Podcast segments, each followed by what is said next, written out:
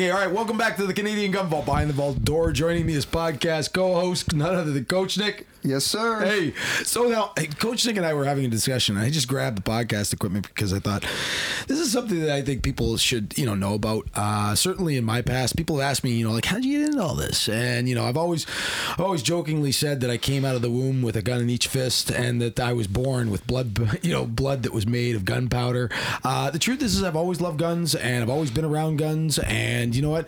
I turned out okay. I uh, ended up becoming officer of the year at some point in my career, and uh, you know had a few other choice accolades. Uh, I really enjoyed policing. I always like to talk about that once in a while. Uh, but you know what though, I, I, grew up around guns, and I turned out okay. Uh, now, did I was I perfect? Absolutely not. Uh, I look back on some of the things that I've done, and I think to myself, you know, perhaps, perhaps I could have gone another way, right? But like, I mean to all the hunters out there, uh, I don't hunt, and and I've often said that you know I don't hunt, and I just don't have the stomach for it. And I have friends that go hunting on a regular basis, and I do appreciate what hunters contribute to the environment, uh, certainly to the economy.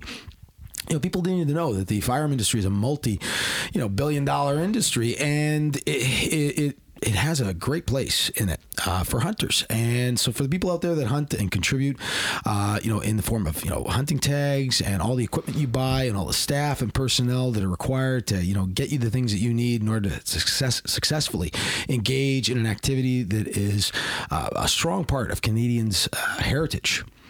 Uh, I, you know, I I've never hunted, and when I say that, you know, it's sort of not true, because I remember, and this is something that I talked about with you, Coach Nick. You got to, folks. I know it's radio, but you got to see Coach Nick's face. He's wincing a little bit because he thinks that this one might be uh, social suicide for the Canadian Gun Vault. I don't think so. Like, I mean, I like a lot of kids that like guns wanted to shoot at targets, and you know what? I definitely wanted to shoot at moving targets, and I loved you know the challenge uh, being a young marksman and using a pellet gun. And, you know, my grandfather was a uh, mountain man. As my family would describe him from the, uh, you know, from Feltre, Italy and you know he he came here with very little and certainly he survived the depression and he was able to hunt uh, and that was how he fed his family at times uh, over the years. Uh, i certainly ate my fair share of uh, things at the kitchen table that you know may have been questionable. Quote unquote chicken again. Chicken again. We're having chicken. Well actually in in in in that household in my grandfather and grandmother's household it was either rabbit or quail Rabbit's good. Oh, rabbit's awesome. Uh, for the people that haven't tried rabbit, it's it's it can be a little tough. It's very lean, so it can be yeah, yeah it can be a little dry if you don't prepare it properly. Don't think I've had quail, but I have had rabbit, and it was quite enjoyable. And quail, of course, became you know kind of the general uh, term uh, terminology used to describe any kind of small bird at my grandfather's house. and it could be any bird from the neighborhood. And yeah. you know, my my grandfather had this wonderful system. You know, he came here, you know, with you know the need to hunt was was something that you know some people um, experienced during the depression. I mean, if you wanted to eat, you had to go out and you had to get yourself something. But that's what he did yeah. back in Italy. Exactly. Right. So Exa- that, that's still essentially the only way he knew or was most familiar with. Oh, my, my grandfather had a wonderful uh, appreciation for snares and, and hunting. And, uh, you know, he, he taught me how to set a bear trap, you know, as a very young child. And Jeez. I mean, well, that's, that's what we did. You know, they, they let us, you know, the, hey, dude, it was the 70s and the 80s. Like, I mean, there really was no kind of set standard for what is safe in around an Italian household. My grandfather had these bear traps that we could set. And if you're trying to imagine, you know, a six and seven year old kid, you know, laying bear traps in the backyard you know, of your grandparents' house. You know, don't tell your mother. It, it, could get it could get really exciting really fast. You know, if, if, you know you started running around or playing football. If you laid a couple of those out, there were these little there were these little small traps that could be used to catch uh, smaller items like squirrels. Right? Yeah, I, I, my grandfather. I grew up on my grandparents' house, and he had some of those in in the basement of his house. Yeah. Mus- muskrat traps or whatever yeah. it was. He used to cat. He used to trap. Some of some of them are like crescent shaped. Some are square. Yep. Yep. Uh, but they're, they're they're realistically they're they're about you know five inches across. Uh, they're not they're not overly big. But I learned how to set these as a kid. Like I mean that's that's how much hunting was a, a part of my grandfather's lifestyle. And I mean he fed his family through uh, you know some of the worst years in Canadian history using hunting. And of course, I had a little bit of that in my blood. And I know this is something that you don't want me to talk about, but the truth is, is uh, you know, when I had a pellet gun as a kid. And I realized my grandfather was still engaging in the practice of hunting. Uh, you know, I thought I would offer my contribution and you know I, I, saw I saw a couple of things in the neighborhood that were flying. You know, quail. Little, yeah, quail. That's it, exactly. You know, like if you if you ate a dinner at my grandmother's house, you know, and you made the mistake of asking the question, "What is it, Grandma? What are we, what are we eating tonight?" Well, oh, it's quail. It's quail. It might be blackbird, right? it, if it's rabbit, it might be squirrel. Right? you know, so I've got myself, you know, in, in, a, in, an environment where, you know, that's acceptable. And obviously, you know, they'll have that occasionally. My, of course, right now, my grandmother's probably rolling over in the grave saying, Oh my God, I can't believe you say on the radio that we eat squirrel, squiato. I can't, I'm ashamed. Right? She would be so she she said and then she'd say and then she'd cry and she'd say hello right? Anyways all right you know and move on uh, to another subject. But like you could eat these sort of things. It was it was known to happen you know in the 70s and you know hell I think it went right up to the 90s Hamilton Ontario not, Hamilton, not yeah, Alabama. Yeah like we Kentucky. were yeah like we were you know, kind of an urban environment. And, and you know not not necessarily you know shooting things but you know you never know. My my I remember my father telling telling the joke that uh, you know he hadn't seen a squirrel in the neighborhood for like like yeah, because like, he's eating them all. Right yeah and like he goes when was the last time you saw a squirrel? I think it's been like a year and a half since I've seen a squirrel. Of course my grandfather's sitting at the table and he's twiddling his thumbs right and he's saying right and of course you know one day my father's out back having you know one of his Craven A special mild cigarettes. Craven A. And nothing wa- screams 1973 right? like Craven A. Right? and so so my father describes how he's out there having a dart and this this this this first squirrel that he has seen in over a year in a neighborhood known to be, you know, populated heavily by squirrels. He hasn't seen a squirrel in the neighborhood. It's running along this fence, uh, and it's going through this area where there's there's trees and, and some branches, and he's watching the squirrel kind of hop along the fence, and it gets to a certain point where you know it comes through this this area where it's it's a little bit obscured by brush, and all of a sudden this trap springs. It's called a hunting blind. Uh, and, and, and, no, no, it was a it was a snare trap, and so so this I guess the, the the trap is set so that the animal puts its head through it, and then gets caught up on the body, and it triggers it uh, some sort of uh, lever that allows a tree branch under tension to suddenly spring upwards, and now you've caught yourself a squirrel. Snapped its neck, no doubt. Well, yeah, like I mean, that's that's the intent, I guess. And and so physics my, kicks in there. So yeah, so my father, my father says, I see this squirrel running along the fence, and I'm thinking, wow, that's the first squirrel, and all of a sudden it's it's flying up in the air. That was the first. And squirrel. that was the first squirrel. And so so you know, and then he goes in the garage of my grandfather, and he's got all these tails hung right? In this making big, Daniel Boone hats, right? like, yeah, right. Like it's so so like that. That was my grandfather. He was the mountain man, right? And and so he he kind of you know impressed upon me at an early age how important it would be if you needed to uh, to be able to catch your own meal. And firearms play such a, a, huge part of that in this country. There's such a strong heritage. You know, Canada Canada's very rural, like still is very rural, and so many people rely heavily on uh, firearms and, and operate firearms on a daily yeah. basis. It's part it's part of farm work. You know, to have a firearm to be able to fend off predators, uh, def, you know, defend your property uh, from things that, that can damage you. You know, like I mean, like uh, deer. People think that deer, you know, these beautiful animals. Uh, a lot of hunters have compared them to uh, giant rats that will like demolish your crops if they're not if there's too many of them. And so every year they you know issue these tags you know, to hunters, and, and they, they monitor the populations and they determine how many there are out there, and, and you know what the foods, uh, you know, sources, resources are like, and they determine how many can be taken safely to keep nature sort of in balance. And I always explain this to people that don't appreciate hunting.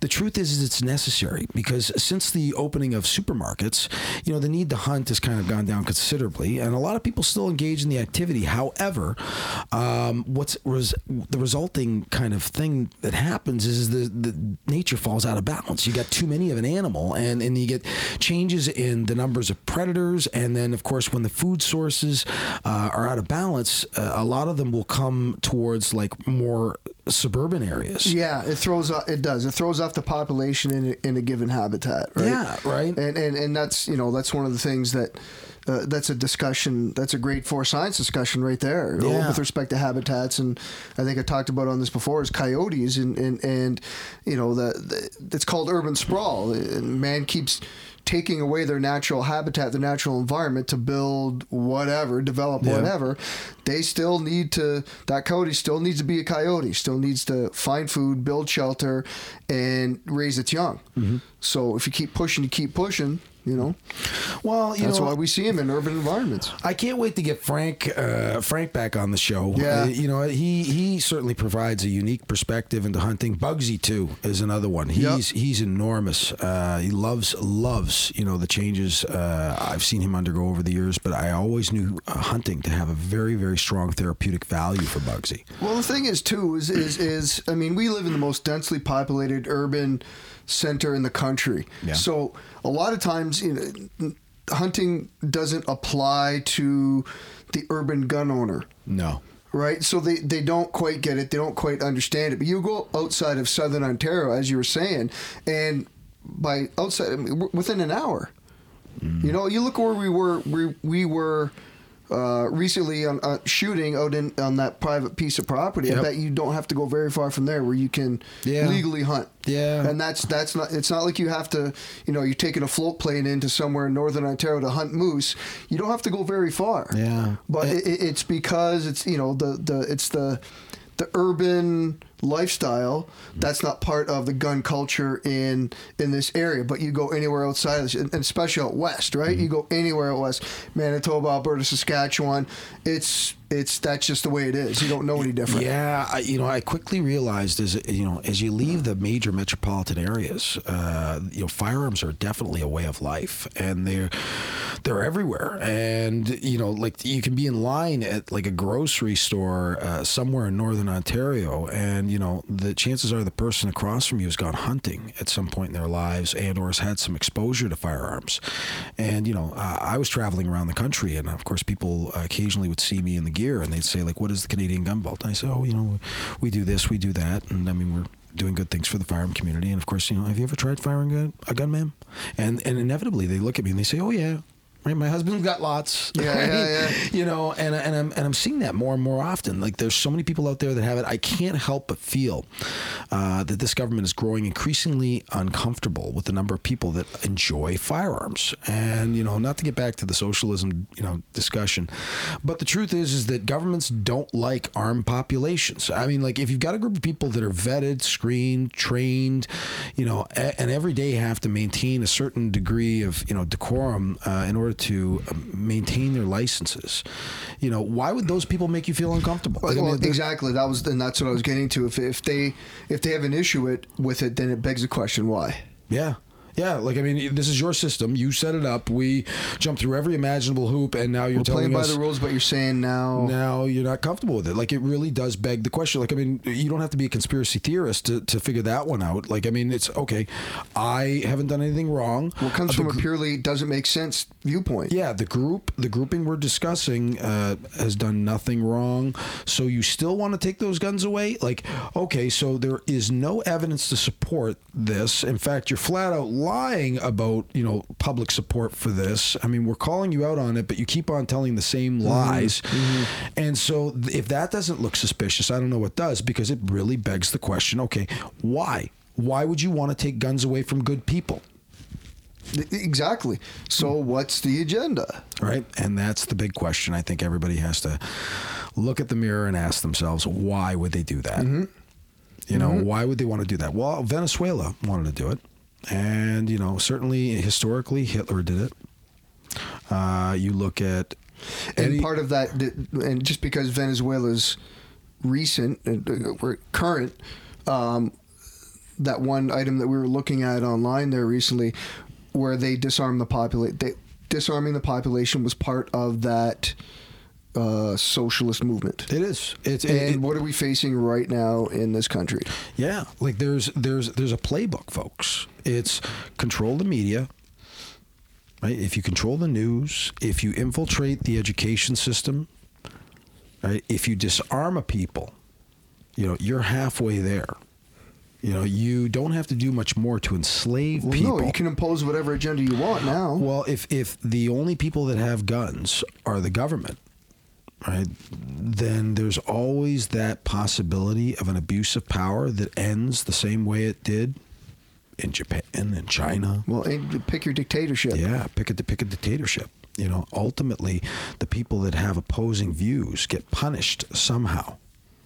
Um, you know, kind of in a way it- you just kind of made me think there's not a heck of a lot of difference between socialism socialism and a dictatorship at in certain points because dictatorship they maintain, maintain control by use of force through the military whereas socialism maintain control by um, removing any ability to resist so there's some there's some parallels there Well, it's certainly part of a larger plan. Uh, if, Yep. you, if, you, if you look at it from the perspective of you know pulling plays out of the you know socialist playbook, uh, but inevitably it, in a very short period of time it collapses. Uh, people grow very very unhappy and or very desperate and they rise up and of course it isn't long before and i predicted this years ago somebody throws a brick and bonks a cop off the head and people lose their cool i look at what's going on in paris you know, Yellow Paris- jackets. Right, yellow jacket movement, and of course, nobody wants to talk about it in the mainstream media. I wonder why. It Not really- anymore. it- I- well, I, think know, it was floating around there for a while at the beginning, but now it's kind of like,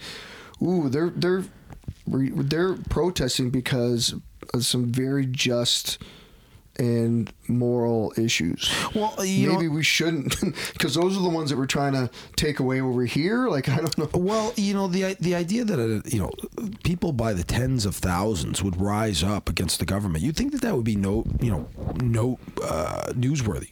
Right? Like I mean, uh, something that people would be interested in for a very long, protracted period of time. Yeah. Instead of instead of Donald Trump's latest tweet. Yeah, well, You know, like I, like I, I'm looking it's, at we're closer to home. I think that has something to do with it too, right? well, you the know, tweets are close. The, the Donald Trump tweets are closer to home uh, as opposed to somewhere in South America. Not, and I'm not putting ma- maintaining the importance of one over the other by any means. It, I, I'm just ba- basically relating it to proximity. Well, I, I still I still say that this is the kind of news that needs to get out there. I mean, people. Oh, no question. Yeah, like I think that people have to hear it. Uh, I, I hate the idea of the government controlling every aspect of our lives. Like, I mean, you know, But maybe they don't want us to see that because it serves as, as an example and maybe would make it more difficult for them to fulfill the agenda or get reach their agenda. Well, you know what? I, I think that it's it's obvious that something's going on. I mean, their policies are causing our economy to, to you know, come to a grinding halt. I've heard lately. Well, that and rising gas prices and carbon tax and everything else. You mean the tax that nobody wants? Yeah. Uh, so an entire Yeah. co- an entire country, it seems, is against the carbon tax, and yet they still want to do it. Yep. Right. So the people have voted in. That's it. People have voted in their new leadership provincially. Everybody's saying no, but the head of our federal government is saying it's happening anyway, Mm-hmm. and he's got climate Barbie by his side. Well, we're not the only province that said no. oh no, no, that's what I mean. Right? No, Yeah. that's what that's what I mean. Everybody, everybody's taking number a good. of provinces that said Yeah. va von gut. Yeah, Right? you know what? That's that's enough of that. I mean, like people are already taxed to an inch of their lives. We're gonna tax a tax. Yeah. Like, I mean, come on. Like, at Yep. what point? At what point? At what point do you just kind of laugh at it all and say One of the most highly taxed nations on the planet. And and you know what? They're gonna they're gonna go for more. It's only gonna get worse if we continue on with this government. Yeah. Well, Yeah. I mean, he can't. There's where's the money going to come from to give to the Clinton Foundation and everything else if they don't keep those taxes going? Somebody right? somebody's got to pay those. Omar high, Khadr those needs another 10 mil, like- oh god! And can you believe that they actually had the audacity to say that the reasoning behind the Omar Khadr payout was is that they didn't want to get into a long, expensive trial. This government, this government that ships money out of the country by the container full, A long, expensive trial to someone who was convicted convicted of terrorism. Of terrorism. Where's, where's the argument? Uh, there, there shouldn't be one. That's the point. Like, I mean, like, where's the argument in bringing home ISIS members and repatriating them? Yeah. I, I like. I mean, where, where's where is the sound logic behind that? I don't think I don't think you need to be a security specialist to know that it's probably a bad idea to invite violent people into your house. And expect good things to happen. So it, it really should make you question the leadership of this country because they're all for it. Oh, of course they are. Yeah. They're, again, that's just buying votes, right? Well, buy votes or not, they're going to have to face the music in October, and Yes, that's coming. are. And that's coming fast. So I'm really hoping that everybody gets out there, shares our words with everyone they can. Please do. Yeah, you know, it's really important, folks. Uh, if we continue to spread the word about what's going on in Canada, more people that know, uh, the more people we can have voting in favor of a supermajority conservative government. That would be nice. Anyway, that's about all the time we have for tonight's episode. Thank you so much, Coach Nick, for being here with us. Thank you again. And don't forget to like and subscribe to us on YouTube, folks. Hope you've enjoyed the podcast. And as always, Canada, don't forget to shoot straight. Shoot straight. Stay safe. Yeah, shoot straight. Stay Figure safe. it out. Man, it's been a long day. Put that on a shirt. I keep telling you. What do you got? He should put that on a shirt. Yep. Yep. You know? Another one of his ideas. Have a great night, folks.